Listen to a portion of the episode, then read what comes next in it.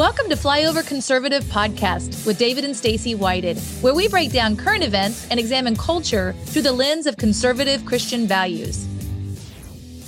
All right, all right, buckle up now and get ready. If you're if you are a parent who likes your children, if you're a grandparent and you like your grandchildren, Yes. even remotely, you don't even have to like like love them. Like you Just like them. If you're fond of these kids, if you just like, ugh, they're okay. Like this is the episode for you Yes. uh, because this will probably help them more than about anything else that you're going to hear probably this day or this week. I'm so excited for this segment. Um, we have the founder of the Tuttle Twins series and shows. I could go on and on and on about this as a as a grandparent. I wish he's around when our kids were Yes. were first growing up. He's the founder and president of the Libertas Institute, Mr. Connor Boyack. Yay! Hey guys, thanks for having me. Welcome back. We uh, love doing these shows with you, and our audience loves it.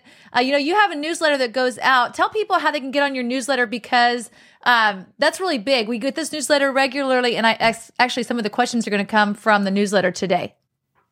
Yeah, absolutely. Uh, our newsletter is actually for our customers. So anytime someone's buying something from TuttleTwins.com, not only are they going to get you know the books or the curriculum or whatever they buy, but they're going to start getting you know once or twice a week messages for me about what's going on in the world. Because what we've heard so often from parents is that uh, they don't quite understand how to talk to their kids about this stuff, and they they don't feel confident in their own understanding. That's why they get the books, and the books are awesome to teach principles and history and so forth.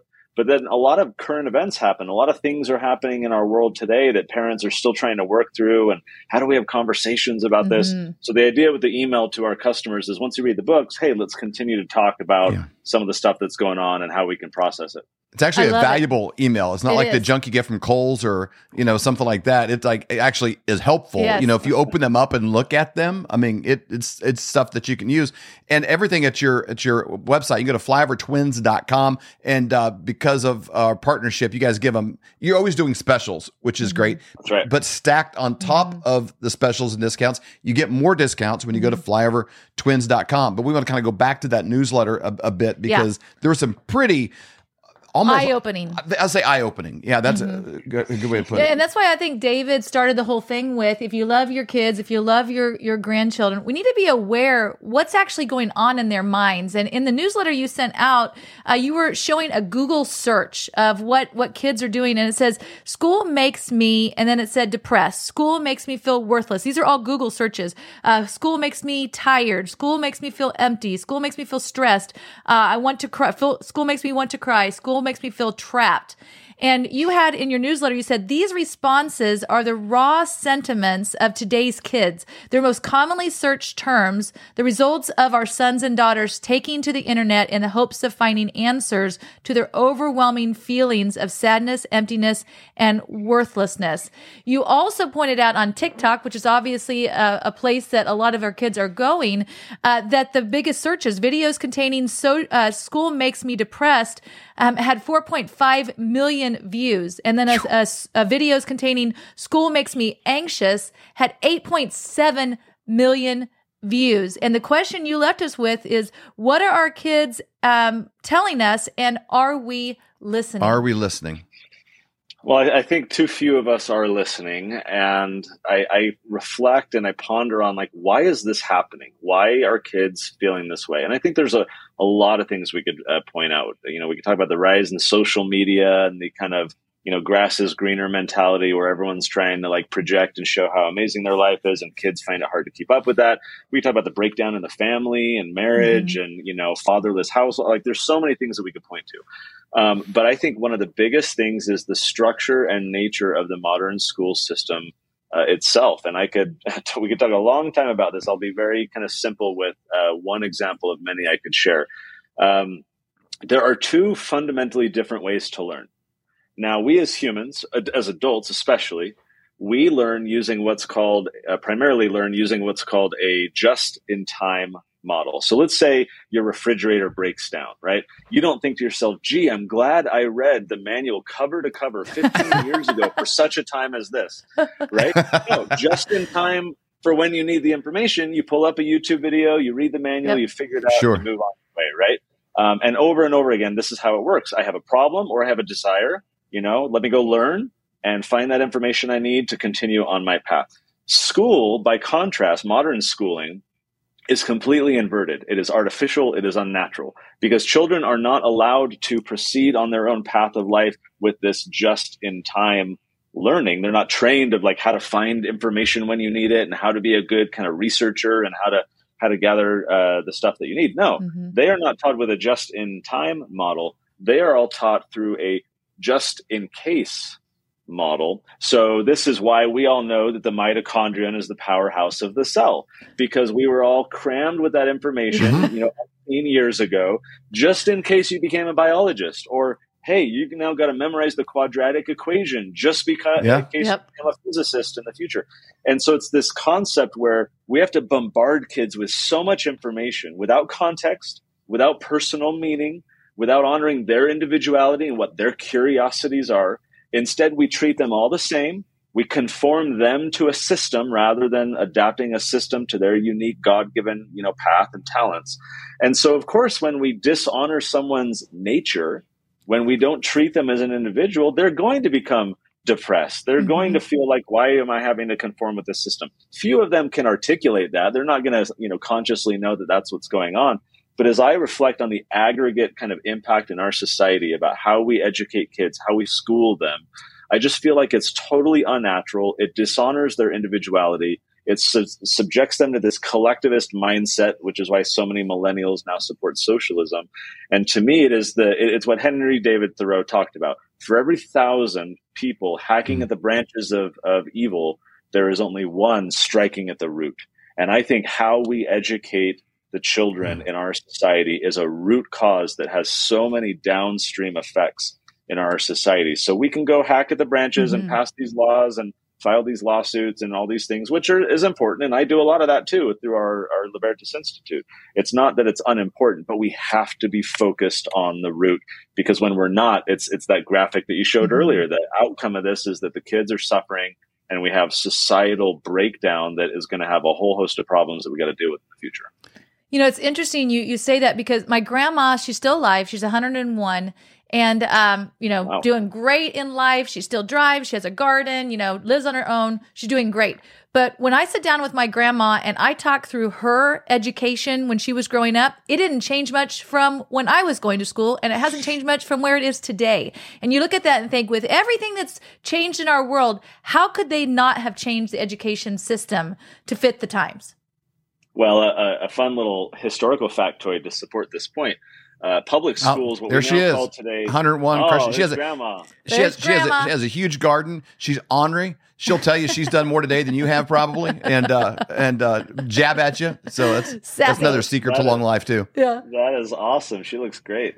Yeah. Uh, so what we what we call today uh, public schools, I call them government schools because that's really what they are. But we all call them public schools for decades, you know, about uh, almost a century ago, they were called factory schools because they were widely recognized in two things number one to be modeled themselves as a factory like a conveyor belt with mm-hmm. you know widgets and you got to take and, and conform the raw material all in the same way at the same time and so the nature of the school system itself was factory like but that's because of the second thing and that was these schools were designed this way to pump out good factory workers. The economy at the time was largely assembly line with the rise of the uh, industrial era and everything. And so these schools were based, uh, if we go back a little bit more, they were based off of the Prussian, uh, like this proto Germany. They had this very militaristic country and they wanted to raise their children and train their children to be good soldiers and submissive citizens. And so they mm-hmm. built this school model that would produce that outcome. Well, all the early American education pioneers looked at Prussia with, with glee and said, we need to import that here. And then, of course, with all the factories and the economy, they're like, this is going to be great, not just to train good soldiers and submissive citizens, but good factory workers. Yep. So you're exactly right that these factory schools that were modeled for an economy that largely no longer exists um, or hardly at all uh, yet we still school mm-hmm. kids the same way and we're not teaching them critical thinking. We're not teaching them creativity. We're not teaching them how to be dynamic and learn things from different sources and adapt because you know the economy is changing all the time and, and so forth. We're not equipping kids for today. We're training them for a world that no longer exists. Yep. that sounds pretty depressing to me. And this is Totally all just the, the actual fundamental structure of it. This doesn't introduce uh, the feminization of the population Mm-hmm. and the things that are happening within it. Um, that's just the way that it's structured. And then if you go within it and say, if you're a young boy, I would think in grade school right now, you look at like what's rewarded. It's going to be much more feminine acting behavior. Mm-hmm. Um, even even the idea. I mean, even when I was in school, man, it's always like there was a girl like Stacy who would be like a student. She got her thing done. And I'd be, all my notes I'd, I'd be I'd be sitting there like this, and you know what's going on. And I would a boy. I would being a boy. I, I'd be had a car and I'd be messing around. But I was reading before I went to school, and I would I would read Right. voraciously at home. Like I, I I loved learning and was a smart kid, but I never knew it. There was no mm-hmm. evidence based on that environment because I would spend Sure. recess inside, you know, in trouble, you know, getting more cranked up, and it was just such a. It was a very uh. uncomfortable place to mm-hmm. be, and I think, man, I was just like this, you know, bundle of umph that mm-hmm. was pointed towards something productive would have been a much more rewarding environment. It didn't feel like school was made for me. That's right. Well, and you look at the, some of the most successful entrepreneurs throughout our economy today, and they all hated school. They dropped out of school at various uh, points. And, and so you got to wonder when these core few amazing, uh, productive people have succeeded despite that system, what might happen if we alter the system to actually support people who have that type of, you know, mental mode or energy or whatever? The people who can't, kids can't sit still, but they're passionate about this obsessive thing that they're going to end up launching a billion dollar company in the future about why not find ways to support them earlier on again that honors their individuality recognizes their Yeah. god-given talents their mm-hmm. curiosities but the system is just not built that way and so when you cause uh, force children to subject themselves to that system and just do what they're told and memorize things because they'll be on the test i mean I, I i wouldn't have called it depression back then but i was depressed as a student i really didn't like school i struggled with it and I don't want that for my kids. So my message ultimately is not necessarily, hey, remove your children from government schools, although I think it's far superior to homeschool or do uh, various private schools. The message ultimately, I think, is intentionality. Like for whatever reason, even if you need or want your kids still to go to the government schools, you have to be intentional about it. You can't assume that they're going to be learning the right things. You can't assume that they'll be immune from all the trends.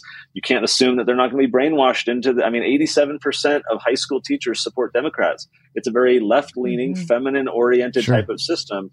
And if you don't want your children subjected to that, you have to make sure in the home that you're counteracting that, that you're teaching them true principles, that you're challenging what they learned and having discussions around around the dinner table. A lot of parents throw their hands up and say, I don't know how to do that. I don't know what to do. And that hmm. is in part why the Tuttle twins exist is to kind of be a, a counter agent, if you will, where it's like, sure, your kids are learning all this stuff over here. Just make sure, oh, you're reading these books, you're hmm. having these conversations, and then they're going to have a more balanced view of the world. That is so good. Okay, so I just have to be honest. We, I, David told you this before we interviewed, but I'll be honest with the flyover family as well. We interviewed G. Edward Griffin um, this week, he, obviously, or last week, huge interview. Um, and he wrote Right, the book, the smartest, The one of the Creature from sharpest people you Jekyll. Island. And, you know, it's an amazing book. Uh, but David and I wanted to kind of brush up on it before the interview. So what did we do? We pulled Tuttle Twins off the shelf and we ended up reading the Tuttle Twins book, which is The Creature from Jekyll Island The inflation monster. this is absolutely amazing. So it's not just for your kids. It was great, and and G. Edward he would not have even known that we did Oh, because uh, we were just toe to toe, blow to so blow with him. good, so once we had the. Tuttle, once we had the Tuttle twins, you know, That's down, great. download, download. You know, It's like the so Cliff many, Notes versions. it is. there's It so is. many things like that. Again, if you're a grandparent or or uh, you know an aunt or an uncle or something watching these are great things that you can like put into someone's someone's Mm-hmm. world and like they get these ideas. And again, as a parent, you might be like, I'm going to read this for my kids so they get you know uh, smarter. But really, it's you, so that you can Exactly. you don't have to sound like an idiot at the water cooler when you're talking to your friends. You'd be like, well, it's like the creature from Jekyll Island said this and that. You know, you don't have to tell them it was a Tuttle Twin version that that you read. But you got things like the Golden Rule. Um, I love this one here. I love the video. I used to watch it uh, um, and use it in, in workshops and seminars uh, with with people that worked for us. Um, uh, the miraculous pencil. You know, it's the, the detailed process of everything that goes in from the rubber and the lead and the wood and everything. What does it take to make a pencil? So when people start looking around at like, they should give pencils away for free or, you know, uh, this pencil costs too much. Like, there's a lot that involves Yep. many countries and regions and jobs that go into just making a pencil. And so it, it creates a good launch pad for dinner time, dinner time conversation, you know, with your kids in order to be intentional, to have something besides sports or, you know, Right. some negative story to talk about. Well, and I think this matter. Like we've sold, gosh, I think over five million uh, copies of our books now, and and as I've like reflected on this over the years, why are these so successful? Why do families like and, and kids like parents tell us all the time they'll just leave. You know, they're skeptical that their kids are actually going to like the books. You know, my kid hates read. I, I get all the time. My kid's dyslexic. My kid doesn't like reading. My kid this, that, or the other. And so the parents leave the books out on the on the coffee table. They come in and they've already plowed through six books and they're on their seventh. And mm-hmm. the parents are like, "What the heck is going on here?" So I've had to reflect over the years, and we've had discussions as a team, talk to a lot of parents. What what have we like tapped into that's causing all this? Because I don't know that mm-hmm. I can really take credit for it, but what's going on here? And the best way I found to explain it is this: you've probably had large Thanksgiving dinners, right? And you've got the the main table for all the adults, the aunts and the uncles and everybody mm-hmm. else, and you fill that table up with all the adults, and then you've got the table over here for all the kids, you know, and they're all squabbling yep. and eating. And, uh, and, but what about the teenagers? They're trapped in the middle and they don't want to sit with the young kids. They want to be with the mm-hmm. adults, but there's no room at the table. You know, so it's it's this awkward thing where they want to be yeah. part of the the adults, and all the kids want to be cool like the teenagers. So kids naturally have this desire to like be aspire to be like a bigger kid or like an adult, mm-hmm. and yet the educational material that we provide children too often meets them at the level that they are currently at, or maybe just ahead. Whereas our books, even though the, the format of them is simplistic and fun stories and illustrations and so forth, the content is challenging. Yep. We're talking about big things. We're talking in the in the pencil book that you talked about, David. Uh, we're talking about economic things like a term called spontaneous order. I mean, what six year old in any other world is going to learn about not just what that word means, but like understanding fully yeah. how it works? And helping them understand kind of the world as a result of that. So the fact that we're simplifying uh, these challenging ideas, but still they're they're pretty beefy ideas. These kids just seem to be drawn like a magnet to it. Perhaps in part because they're not getting it anywhere else. They're they're mm-hmm. they're sick of all the the fluff. They're depressed with all the crap that they're being forced to learn. Yeah. Yep. And so then they're like, oh my gosh, this is like manna from heaven. Let me now try and you know consume as much as I can. I love gobble it. it. up. I have to ask you, Connor. So let's say that you know we have Flyover Family. They're watching this and they're like, I don't even know where to start. You know, obviously they need to go to flyovertwins.com. But what's a good place for families to start if they don't have any Tuttle Twin books? Uh, what's probably the most popular or the the best place to start for them? Uh, I would say this largely depends on age. What we're looking at on the screen right now and what you guys have been showing off are our main children's series, age roughly 5 to 11. That's a bit devious because we've got younger kids who will, you know, listen along or read along uh, mm-hmm. if mom or dad is reading. And we got a lot of teenagers who read mm-hmm. these books and to your point, adults as well. Yep. Who uh, even even though it's a lower format, the ideas are often still the ideas are often still new to them, right? So, but the, the target of that is 5 to 11. A little bit down the page, we've got a bunch of uh, books for teenagers as well. We got a fiction series, we got a nonfiction series. So if you've got older kids, you could start there if you want. Um, and then we got some cute little fun toddler books. If you've got uh, pretty young kids, like the ABCs of Liberty and the, the, the chewable one, two, threes of the Bill of Rights. Yeah, the chewable yeah. ones, so that you can actually uh, gnaw on those. We've got history books. It just came out with their second history book just a couple weeks ago. That's for kind of ages seven to 11 or 12. But again, I kind of hate giving out ages because we just see such a broad age range. The point is like maybe your kid's just really interested in money. Okay, start with the Creature from Nook Island book, and that'll be kind mm-hmm. of the dip the toe in the water to learn about other stuff. Or if you've got an entrepreneurial kid, uh, you know, use uh, Tuttle Twins and the spectacular show business. That one's all about business and how to set up a business and why entrepreneurship is important, right? Um, and, and so it just kind of depends on what their interests are, what the age of your kid is. What we're trying to do is build out enough content where no matter the age of your kid and no matter their interests, or maybe they want to watch videos instead, we've got the cartoon, or maybe you know you're in the car a lot, we got the podcast. We're, we're trying to provide parents with an arsenal of content so that they can be talking to their kids about mm-hmm. these ideas, no matter their age, no matter their interest. Um, and then we can continue educating them as they get older. Because to your earlier point, this is an investment in the future. And so we don't want this to be a one off, like read a book and you're done. This very much is like, hey, there's books, there's curriculum, there's a game, there's a cartoon. Mm-hmm. Let's yeah. let's deepen our understanding of these ideas over time so that 20 years from now our society can look a lot better than we think it's currently going to. Well, and it gives I you a love it. common a common language. You don't have just your your your own parent experience, and your kid has different experiences. Like everyone in our family has seen uh, Princess Bride like probably eight hundred times, you know. And so so if anybody says no more rhyming, and I mean it, you know, someone's going to say, Anybody want a peanut? you know, Anybody like want to just- peanut? you know, I mean, it's just it, so we have this. A movie sometimes gives you a common language that both you, you right. merge you merge on. This does it as well, but again, like you said, you can be intentional on on what that is. I want to do one last thing real quick. Producer Colton here has two small children. We were talking before we started. Like these are a big part of their world. They're three and one. Uh, that that has kind of come in. I don't know if you can kind of voice over in, but but your experience with these. Yeah. Oh my goodness. Well, my my kids. First off, they, they started on the the Chewable books and uh, the ABC's books, and it was funny just words they'd start spitting out from from the books themselves. And like at random times, I'm like, man, that's pretty good. Like you're just learning how to talk, but you know these these these bigger terms. And then when the the TV show came out, they were all about the TV show, and they they would watch them. And I, I would love just kind of coming in as a dad and listening to the things that they were receiving without even knowing they were receiving it. But like we could pull back on those principles that they were learning from the show. Um, so well, and they're just starting to get to where we could read the creature from Jekyll Island. It, it took a little bit because again, she, my oldest is three, uh, but but she she's starting to enjoy these stories now, and she can picture because she's seen the cartoons as well. She could picture the, the Tuttle twins and what they look like, and um, started to articulate some of that. So, they kind of like the grandma That's too. awesome. Don't they? yeah, Yeah. love the grandma, love the scooter, love, love, love, love, Everyone love the raccoon. Everyone Yeah. likes grandma.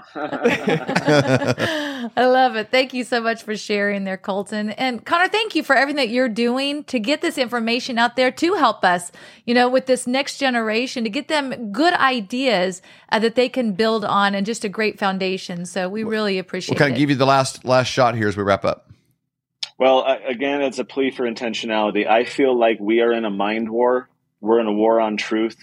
And if you don't realize that your children are being sent out into this battlefield, they're going to become casualties. Like you would never send your child to an actual war unless Mhm. they were provided, you know, body armor and a weapon, uh, knowledge of who the enemy is, how they're going to attack, what the rules of engagement are. You would want all of that as a minimum for your child if they're sent off to some faraway land to battle. We are in an ideological war today. And if we don't provide our children armor and weapons and knowledge of who the enemy is and how they can attack and how we can fight back and stand for truth, if we're not intentional like that, we've already lost. We're already going to become casualties. Our kids are going to be brainwashed. They're going to turn out to be social justice warriors and hate every, you know, value that we stand Mhm. for and all these things. So again, intentionality, it really requires red pilling ourselves as adults, reading books like this, trying to understand these ideas so that we can help our kids understand them too. My whole mission, like I'll, I'll end with this. I don't think we're going to save our country at the Capitol. Uh, I don't think we're going to save our country in the courtroom. If our country is to be saved, I think it's at the dinner table. I think it's parents and Yes. kids talking together about real world ideas, developing critical thinking, being skeptical of authority, you know, cultivating uh, culture, good culture and values, connecting in the community, supporting one another. We have to rebuild social fabric in America because it's hanging by a thread. And the only way to do that is through the family. It's at the dinner table. Tuttle Twins, we're honored to be a part of that for so many families, to be of service to them and trying to just have deeper conversations and learn together.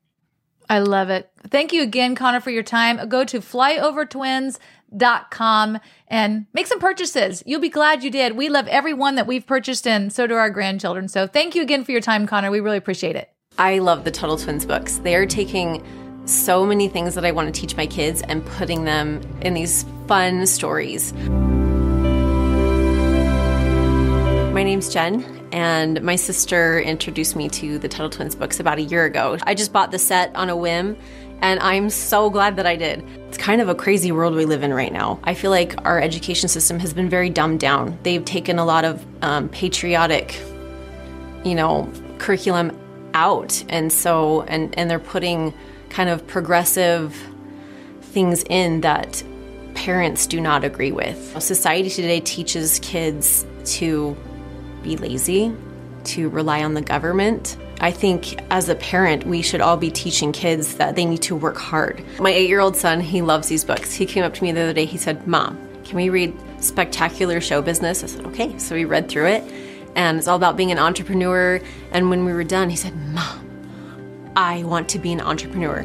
I'm to make a lemonade stand. I'm to go save up money. I'm to buy this. I'm to buy this. And we talked all about it. He was so excited. And I said, Oh, I love this. The Tuttle Twins books are a really great way to help teach your kids to remember how great their country is and that this is a place where they can be free. They can be an entrepreneur. They learn these, these wonderful lessons of how our government actually works and um, why we pay taxes for things and how there are actually bad laws and how we can work to change them. The Tuttle Twins books have been huge in my family. You know, being a conservative parent, I am so happy we found these books. Parents, don't wait. You need to get these books and read them with your kids.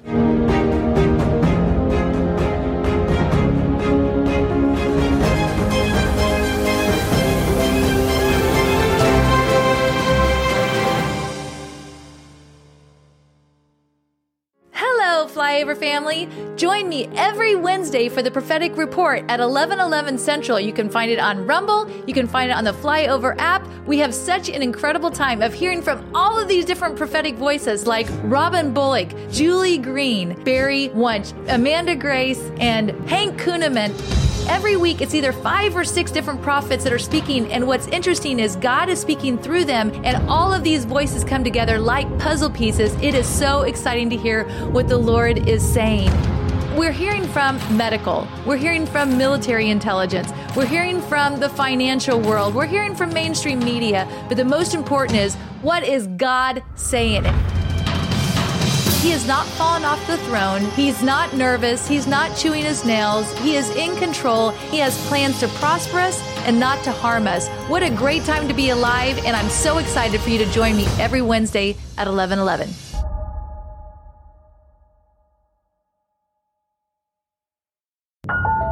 Have you ever wondered about ancient civilizations or the moon landing, chemtrails, the Nephilim, demons? Those are all things that fascinate me. Decided to use our platform of the Flyover Conservative podcast and create a new show called Conspiracy Conversations.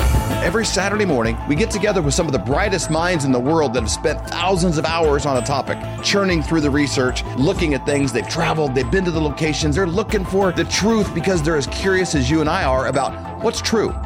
What is really true about our past, where we came from, where we are, and where we're going? We don't bring on guests to iron out their wrinkles and find out the things that we disagree on. No more than I go to the grocery store and, and, and try to put everything in the whole store in my cart. I just try to walk out with better ideas than I had when I walked in. If you got something inside you that's like, what about that? I don't even know if I agree, but I would like to hear them out. If you have an open mind and a curious heart, we've got a show for you every Saturday morning at 8 o'clock, conspiracyconversations.com.